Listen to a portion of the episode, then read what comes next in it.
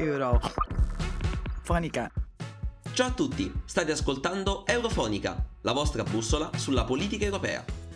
Siamo pronti per iniziare un'altra puntata ricca di approfondimenti e informazioni. Come sempre abbiamo tanti argomenti di cui parlare. Iniziamo subito il nostro ventunesimo appuntamento con 7 giorni. Siete in compagnia di Simone Matteis e Nicoletta Labarile. Ciao Simone e naturalmente un saluto anche a tutti i nostri ascoltatori e alle nostre ascoltatrici. Questa è stata una settimana come al solito piena di eventi interessanti. Abbiamo celebrato l'anniversario degli storici trattati di Roma del 1957 che hanno dato vita all'Unione Europea come la conosciamo oggi. La Turchia ha dichiarato di voler uscire dalla Convenzione di Istanbul che impone agli Stati di combattere la violenza sulle donne. Da un capo all'altro dell'Europa voleremo in Spagna per scoprire la proposta di una settimana lavorativa di soli 4 giorni. Acque agitate poi nel Regno Unito, le procedure di infrazione contro Londra complicano sia la vita politica che quella quotidiana dei cittadini europei. Infine, come sempre, l'appuntamento per ricordare le proposte formative e professionali in Europa. Insomma, tantissime cose, non perdiamo nemmeno un minuto in più e cominciamo!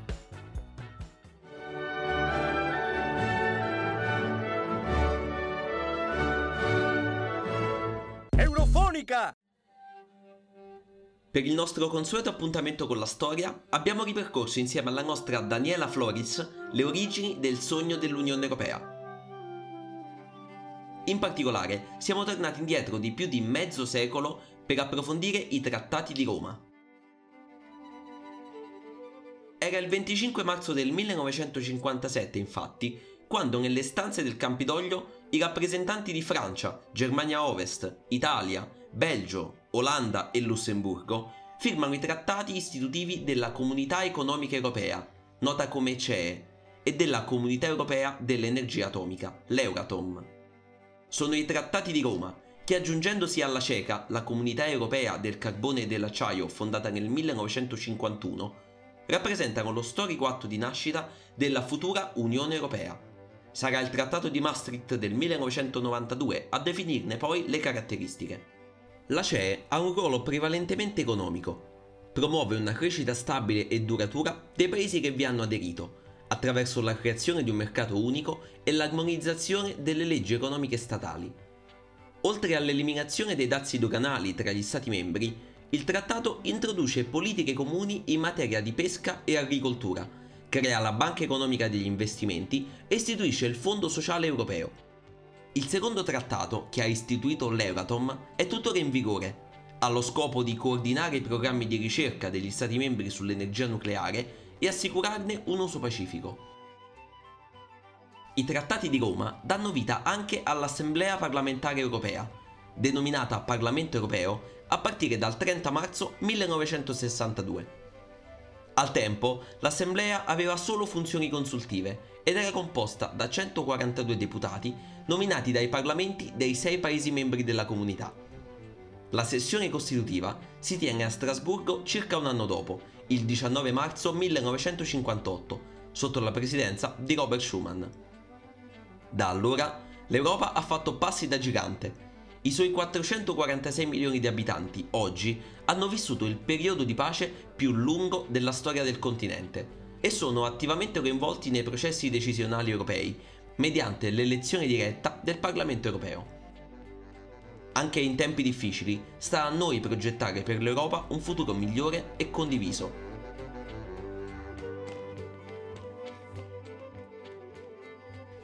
E proprio in questa prospettiva, anche la Turchia, uno Stato al crocevia tra Oriente e Occidente, si era avvicinata all'Unione Europea.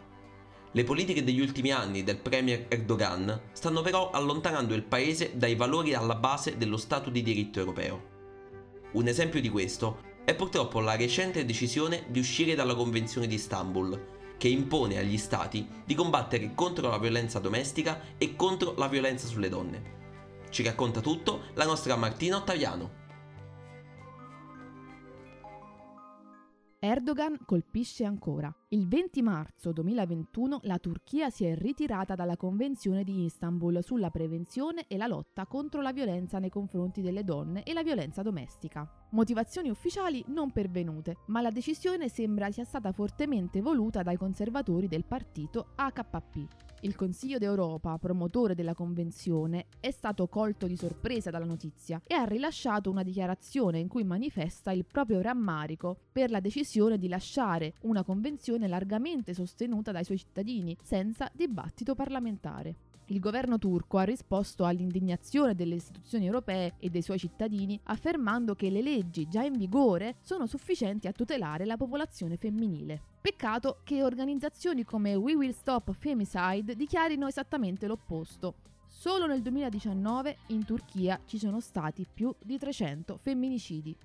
Voci di corridoio dicono che la convenzione rappresenti un appiglio importante nella battaglia per i diritti della comunità LGBTQI. Infatti, tra gli obiettivi della convenzione, oltre alla lotta alla violenza domestica e alla protezione delle vittime, figura la promozione della parità dei sessi. E se uno degli obiettivi di un paese in cui il patriarcato è così radicato è la parità tra uomo e donna, il passo successivo è includere omosessuali e transgender. Difficile scrollarsi di dosso la sensazione che per la KP questi siano pensieri riprovevoli. Come se non bastasse, pare che i movimenti femministi in Turchia stiano facendo un po' di rumore e che sia aumentata negli anni la tendenza a divorziare. A rendere il tutto estremamente incoerente è lo stesso Erdogan, che nel maggio 2011 non solo ha firmato la convenzione in casa, ma è stato anche il primo a ratificarla, usandola in più di un'occasione come simbolo del suo impegno e della volontà di soddisfare i requisiti richiesti per l'ingresso nell'Unione. Va detto che il presidente turco non è particolarmente noto per la sua coerenza e questa non è la prima volta in cui sfoltisce a colpi di macete i diritti dei suoi cittadini. Nel report stilato l'anno scorso dalla Commissione europea si afferma che il sistema giudiziario non è indipendente dal governo, la stampa viene censurata, la libertà di espressione è sistematicamente calpestata e le violenze e la discriminazione verso minoranze etniche e la comunità LGBTQI sono a dir poco preoccupanti. A ciò si aggiungono le difficili situazioni di rifugiati e migranti, il mancato rispetto dei trattati internazionali e le azioni militari in Siria. Riassumendo, da un lato c'è l'UE che chiede il rispetto dei diritti fondamentali, della democrazia e degli accordi internazionali. Dall'altro c'è il governo turco che continua a giocare in modo imprevedibile e a strattonare la fune piuttosto lunga che la stessa Unione gli ha lanciato. A nulla serve il disappunto espresso dalle istituzioni, né le sanzioni e le ammonizioni ufficiali. L'Europa continua a dargli corda, denaro e occasioni di sistemare le cose. Perché? Probabilmente perché non farlo peggiorerebbe la situazione. E questo Erdogan lo sa. Martina Ottaviano da Napoli per Eurofonica.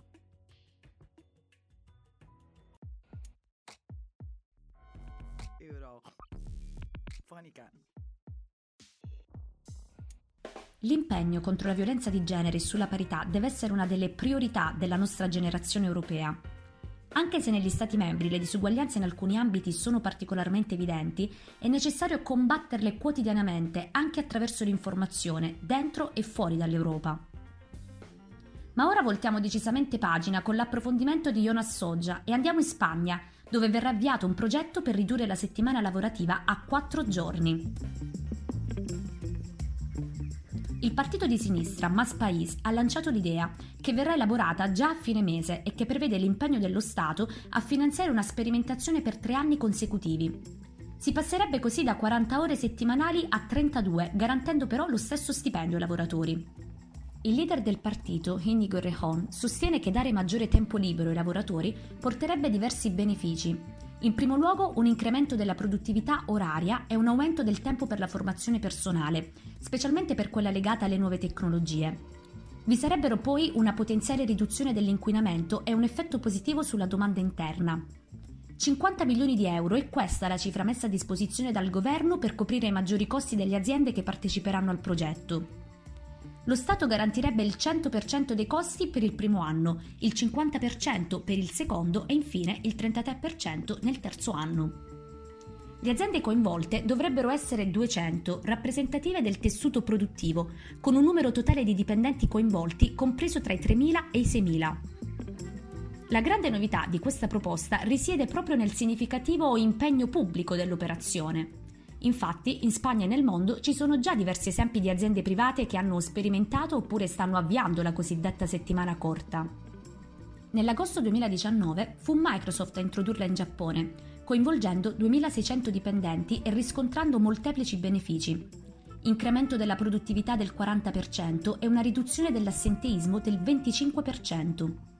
L'inquinamento ambientale ha registrato un calo del 23% per quanto riguarda il consumo di elettricità e il 58% in meno di carta stampata.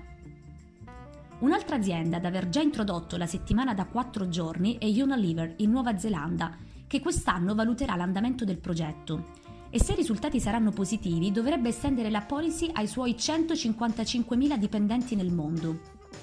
E in Italia Carter Benson a Milano ha introdotto a gennaio 2020 la settimana corta a 36 ore, senza cali di produttività e con lavoratori più motivati, secondo l'azienda stessa.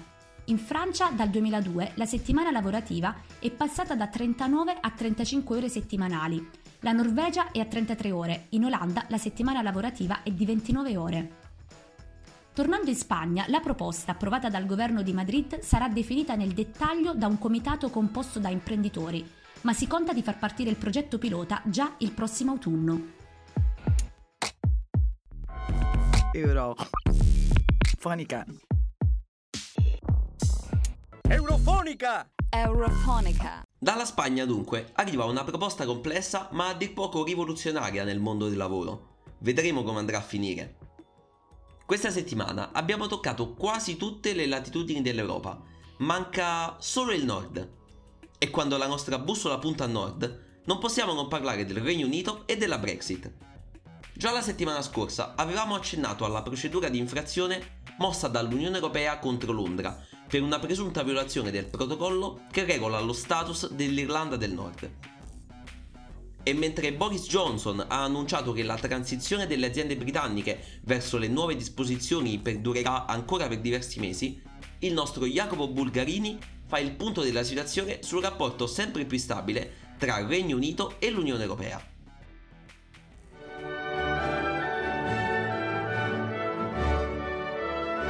Eurofonica! Eurofonica. Eurofonica.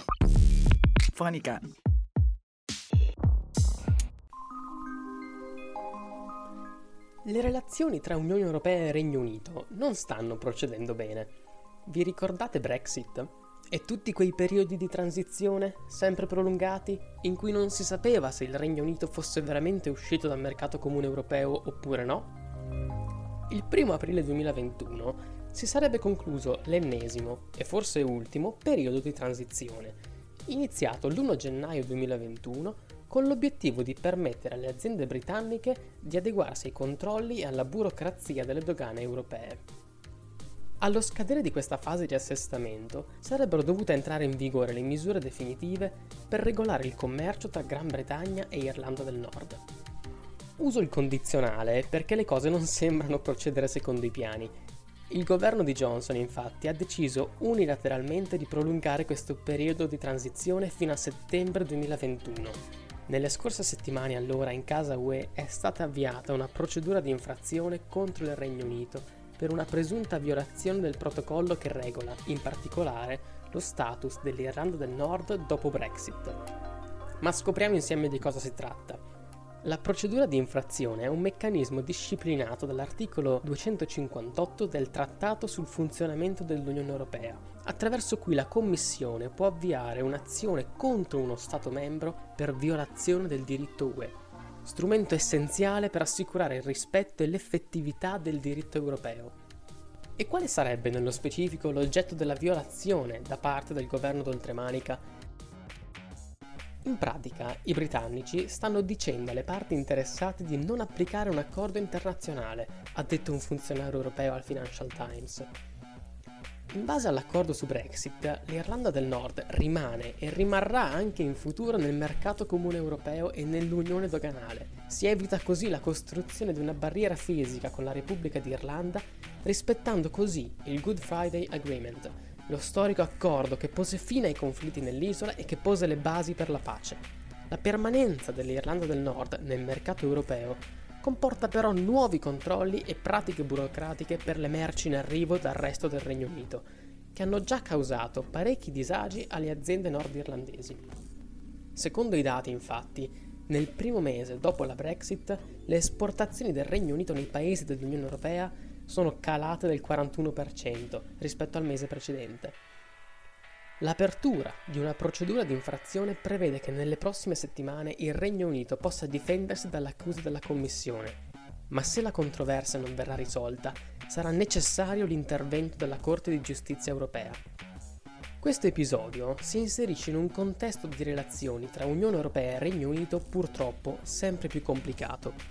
Se infatti il Presidente del Parlamento Europeo David Sassoni alla vigilia della Brexit diceva questo accordo è un punto di partenza dal quale far partire la nostra nuova collaborazione, le dinamiche che hanno segnato e continuano a segnare il periodo post-Brexit rivelano però che il governo britannico stia provando a svincolarsi dagli accordi successivi all'uscita.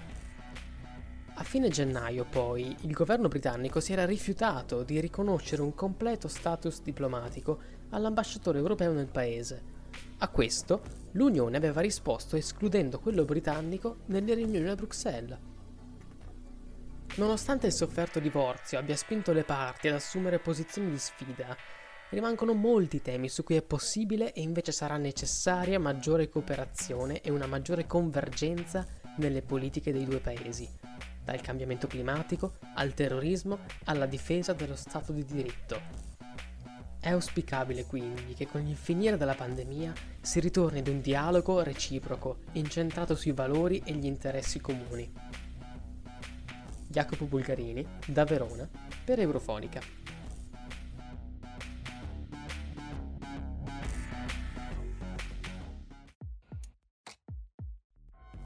Eurofonica. Passano i mesi, ma la Brexit sembra non giungere mai ad una vera conclusione, che sia soprattutto pacifica e soddisfacente per entrambe le parti in causa. Attenzione, la puntata di Eurofonica non è ancora finita. È il momento di svelare in anteprima chi sarà il commissario europeo protagonista della splendida rubrica You.coms, che uscirà domani su tutte le nostre piattaforme e i nostri social. You.com Quanto conosci i commissari europei? Scoprilo con Eurofonica.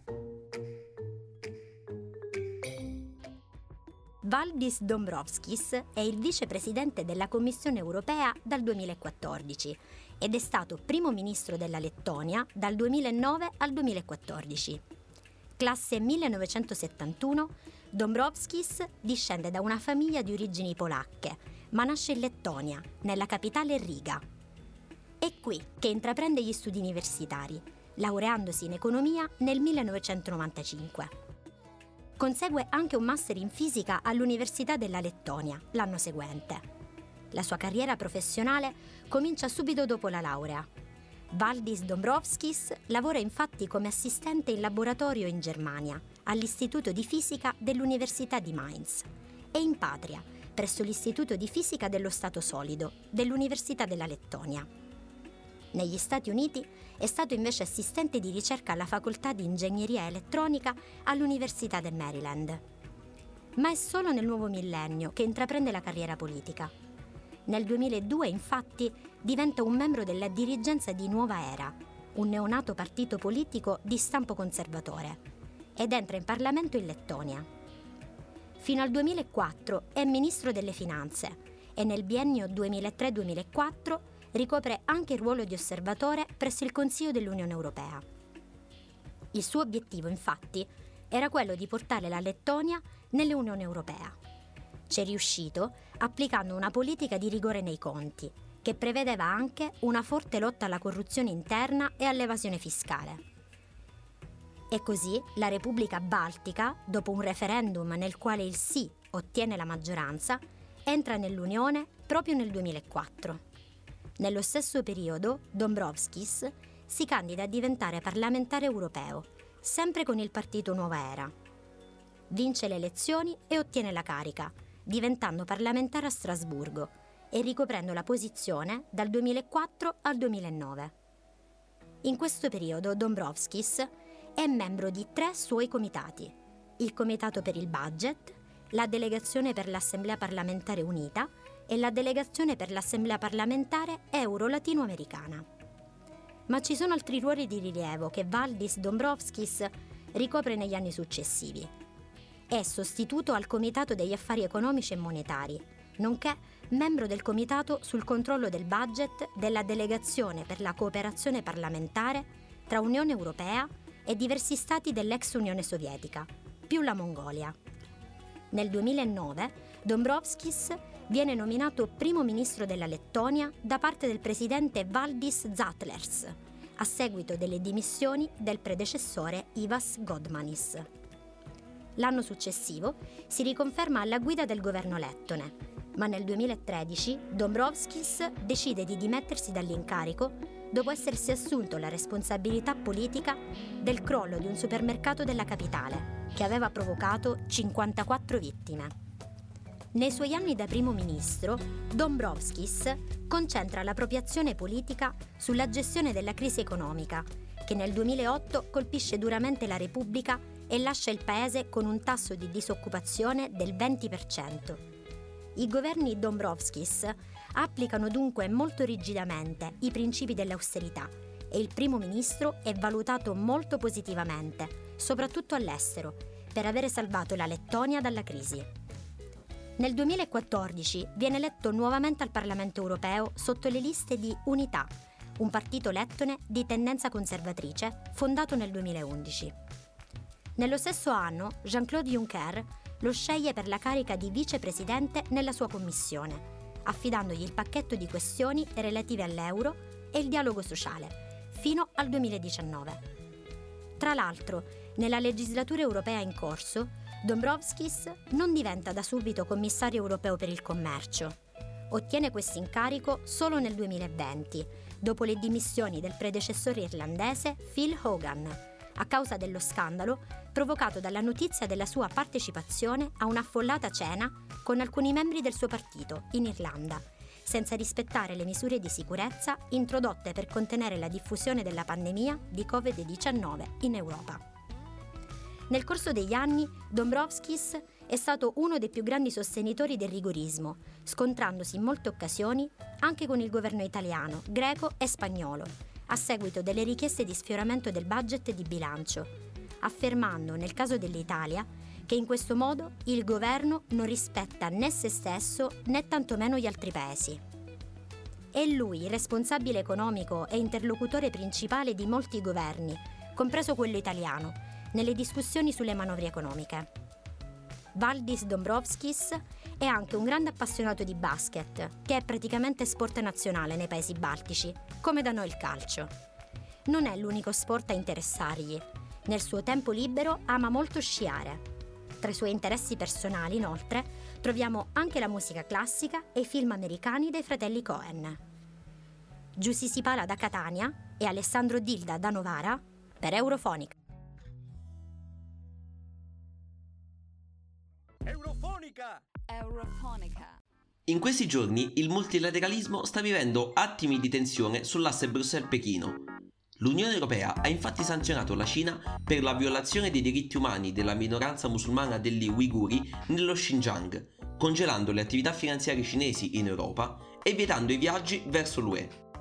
La risposta di Pechino non si è fatta attendere e prevede misure ben più dure di quelle europee, 11 tra eurodeputati, organismi dell'Unione e altri esponenti comunitari sono stati sanzionati insieme alle rispettive famiglie e non potranno entrare in Cina né intrattenere rapporti commerciali con il paese di Xi Jinping. Ai cinesi che sostengono che le sanzioni di Bruxelles siano frutto di bugie e disinformazione, ha risposto il presidente del Parlamento europeo David Sassoli, il quale ha ribadito l'impegno dell'Unione nella tutela dei diritti umani. Non saremo mai messi a tacere da coloro che si sentono minacciati dalla nostra istituzione. Queste sanzioni da parte delle autorità cinesi sono una risposta inaccettabile alle nostre legittime preoccupazioni sulle questioni dei diritti umani in Cina. Il Parlamento non è intimidito e continuerà a difendere i diritti umani e lo Stato di diritto non c'è pace neppure tra l'Unione Europea e AstraZeneca. Da giorni a Bruxelles si discute della possibilità di vietare le esportazioni di alcuni vaccini contro il coronavirus per far fronte alle lentezze della campagna europea, dovute anche alle mancate forniture di alcuni produttori, oltre che ai problemi organizzativi nei singoli stati. Le perplessità dell'UE riguardano soprattutto il rapporto dell'azienda farmaceutica anglo-svedese con il Regno Unito, con il quale sono stati tenuti gli impegni di fornitura. Secondo gli ultimi dati resi pubblici dalla Commissione europea, finora AstraZeneca ha fornito soltanto 30 milioni di dosi sugli 80 previsti entro il primo trimestre del 2021 e sembra difficile immaginare che possa recuperare il ritardo nel trimestre successivo, da aprile a giugno. Al momento è in grado di garantire infatti soltanto 70 milioni di dosi sui 180 pattuiti. Gli Stati membri e le istituzioni europee avevano puntato molto sul vaccino di AstraZeneca, sia perché era il più economico e facile da conservare, sia perché viene prodotto interamente in Europa. A risentire di queste tensioni e previsioni sbagliate, potrebbero essere i paesi africani che avrebbero dovuto ricevere delle dosi dai paesi europei, così come proposto dalla Commissione lo scorso febbraio.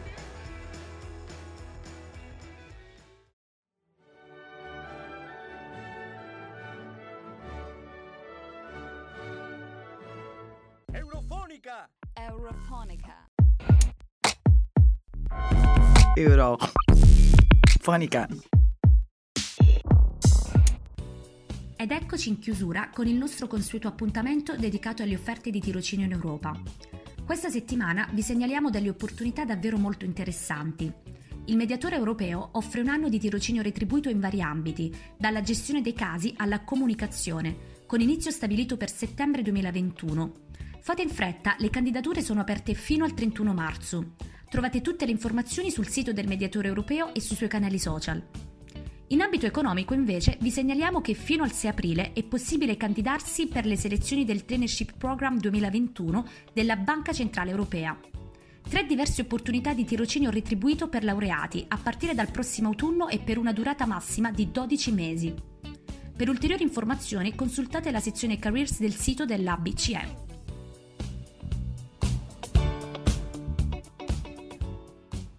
Siamo arrivati alla fine della nostra puntata, ma l'informazione di Aerofonica continua sulle nostre pagine social. Potete rimanere sempre aggiornati e commentare i nostri contenuti. Basta seguirci su Facebook, Instagram e Twitter. Ci trovate anche su Spotify, Google ed Apple Podcast.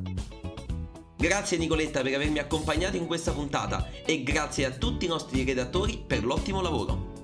Grazie Simone e grazie a tutti voi che ci avete seguito anche questo venerdì. L'appuntamento con la nostra puntata settimanale è come al solito per venerdì prossimo. Buon weekend, ciao!